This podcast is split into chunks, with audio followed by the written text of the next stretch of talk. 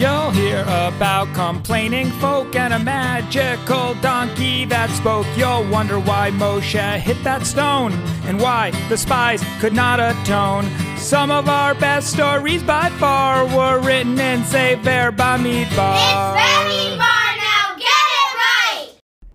This week's Parsha is Shlach Lecha. And friends, this is a very exciting moment for us as a community for me personally and for all of you who have been listening to the podcast this year. How perfect that during the last week of school, we celebrate one full Torah reading cycle of the Parsha podcast. The first podcast that I recorded with this big idea because last year, the way that the calendar fell out, Shlach Lecha was the first Parsha of the summer, and Jonah Hassenfeld and I had this big idea that we could start a podcast that would keep kids in touch with the Parsha over the course of the summer. And we created it, and it really took off thanks to all of your help and support and positive feedback. It's really meant a lot to us how much this podcast has grown and expanded. The first podcast that we did that I'm actually going to share at the end of this podcast today had about five listeners because we wanted to see if this worked. If the idea of taking the storytelling that I had been doing of Parshat Shavua and moving it to this platform, if it would work. And over the course of the year, we have gone from those first five listeners to now anywhere from 65 to 85 listeners uh, every single week. And I hear all the time that there are actually people across the country and across the world who are listening to this podcast. And it really means a lot to me and to Jonah and to the whole Schechter Boston community. If you'd like to join me in celebrating this momentous occasion of a yearly cycle of telling Torah reading stories of the weekly Parsha. Subscribe. Make sure that you like, maybe leave a comment. You can rate and review the podcast. All of this actually helps our podcast listenership go up. It raises our profile so you can give back by liking, subscribing, adding comments, rating and reviewing, and as always, sharing with your friends. Now, today I am excited and full of joy to be celebrating a year of studying Torah and going through the weekly Parsha with all of you. But it's not just about looking backwards, it's also about looking forward and sharing a commitment that this podcast isn't going anywhere. Yes, now we have in the archive every single Parsha from the yearly Parsha with stories, but there is more to share. There is always more Torah to be learned. And so we are going to keep up on the weekly Parsha, providing weekly content and material that is connected, interesting stories, interesting insights. It is going to keep going strong into the year ahead. And so I'm looking forward to doing that. But for today, in celebration of one full year of Parsha telling, we are going to share the first ever podcast Parsha that really started us all off. So, without any further ado, and with deep gratitude to all of our listeners, here is Parshat Shlach Lecha. The stories in Sefer Bamidbar are regional adaptations of stories from Sefer Bamidbar. Enjoy! This week's Parsha is Shlach Lecha, at this point in the story, Bnei Israel are really starting to set their sights on Eretz Israel, the Holy Land, the Promised Land, where they are heading at the end of their journey through the wilderness, through the Midbar. However, none of them have ever actually been to Eretz Israel. So they start to worry and they ask each other, Have you ever been? Well, no, I've heard it's an amazing, magical, beautiful, perfect land where the grapes are bigger than your head, and the olives are bigger than your head, and the dates are bigger than your head, and the wheat is as tall as people. It's a beautiful, magical place. But you still have never been, right? No, of, of, of course, I've, ne- I've never been. I, I've been a slave for most of my life up until now. Yeah, but what if, what if, what if it's not like that? What if it's a terrible, awful place that would be so scary and we would never want to be? What if it's like that instead? You're right, I had never thought about it. Moshe, Moshe, Moshe, please tell us what's the land of Israel like? How are we going to know? We need to know something. So when God heard all of these complaints, starts this week's parsha and it says that God said to Moshe, "Shlach lecha anashim vayaturu et eretz Canaan asher ani noten livnei Yisrael." Send ahead a bunch of scouts. You see, Bnei Israel were 600,000 people, and they had a lot of stuff with them. But if it wasn't for all of the stuff and all of the young people and all of the old people and all the people who had trouble walking, if you were to just ride a horse from where they were to Eretz Israel, it would not take very long at all. And so God tells Moshe to send ahead miraglim, to he- send ahead scouts that are going to go up ahead, see what Eretz Israel is like, so that they can come back with that report.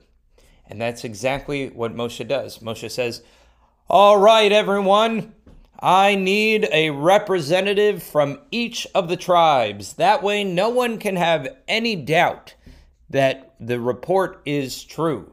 And Moshe assigned a miragel, a spy or a scout from every one of the tribes. And they go up ahead, and for 40 days they are gone scouting out the land of Israel, and they come back. And everybody's very excited to hear what their report is. And they say, So, so, so, what did you find out? Well, there's good news and there's bad news.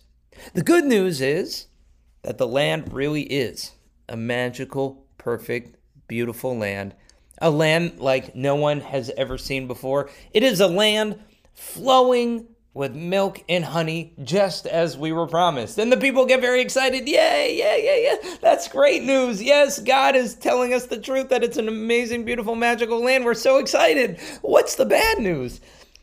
The, the bad news is that just like there are giant grapes and giant olives and giant dates, there are giant people that live there. Gulp. Giant people? Giant people. And they don't seem like the kind of people who are just going to let us walk right in, put up our tents, build our houses, start our family, and they're going to fight us, and we are surely going to lose. Oh no.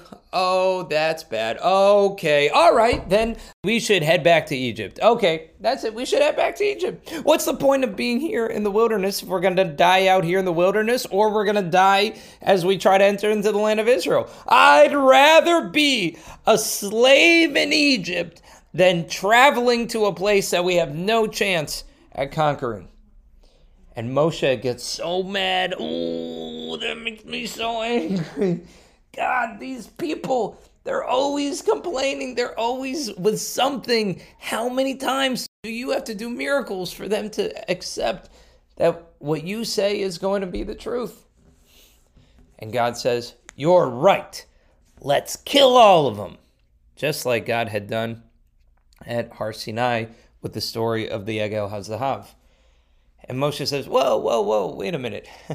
God, I, wasn't talking about killing all of them. I, I, I mean, I, I'm mad, but I'm not that kind of mad. And God says, All right, so what do you think we should do? And Moshe says, I'm not sure. And then all of a sudden they hear a voice. It's the voice of Yehoshua and it's the voice of Kalev. And Yehoshua and Caleb have gathered the people back together and said, Please, everybody, listen. Understand that God is going to be with us, and we don't have to be afraid. Yes, there are giants. That is all true. Yes, the land is magical and perfect, and they're going to fight to defend it. That is true. But God has been along our side from the very beginning, and I have no reason to think that God would let us astray. There is no reason to think that God isn't going to make us successful in conquering the land. At which time Moshe and Aaron they stand up and they say, Yehoshua and Caleb are absolutely right. That is absolutely 100% right. There is no need to fear. Moshe are talking.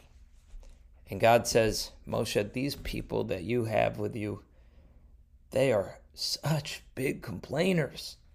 Everything is a complaint. We need meat. We need food. We're afraid of this. We're afraid of that. These people are just so traumatized from their time as slaves that I don't think they are going to be ready to enter into the land of Israel. We need people who are going to enter into the land of Israel without any fear.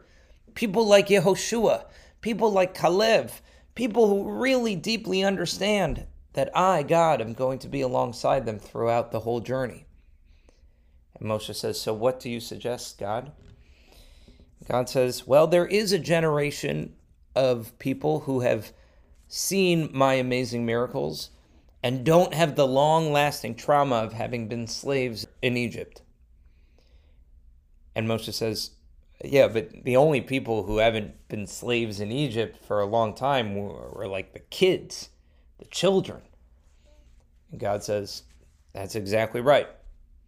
That's why the children who are wandering through the Midbar right now, the children who are wandering in the wilderness, they are going to be the ones to inherit the land. But their parents and their grandparents will not. And Moshe says, God, I thought we just talked about this. You're not going to kill all these people, are you? And God says, Well, not right away, but they are eventually going to die. And I don't want Bnei Israel to enter into the land of Israel until all of the members of this generation, this older generation, the ones who have so much doubt, we don't want Bnei Israel entering into the land of Israel until they have all died out. And Moshe says, Okay, God, I, I get that. But we are not that far away. I mean, it took them 40 days to get to Eretz Israel and back. And yes, they're Meraglim and they have horses and they're faster, but we're only a couple months out at this point. And God says, change of plans. You are going to wander through the wilderness for the next 39 years, a total of 40 years because it took a year to build the Mishkan. You are going to travel through the Midbar. All of the people that are in the older generation are going to die out. And then, after 40 years of traveling through the Midbar, the people can enter into the promised land, into the Holy Land. Moshe says, all of this because of the doubt of the of the Meraglim. And God says, it's not just the doubts of the Meraglim. It's that the people need to believe, truly, truly believe in their hearts that I, God, will be with them. And it's at the very end of this week's Parsha that God gives a commandment to wear tzitzit on the corners of our garments. And we have the famous third paragraph of the Shema, the Vayomer paragraph, that says, Ve'asu lahem tzitzit, al kanfei vigdehem ladorotam.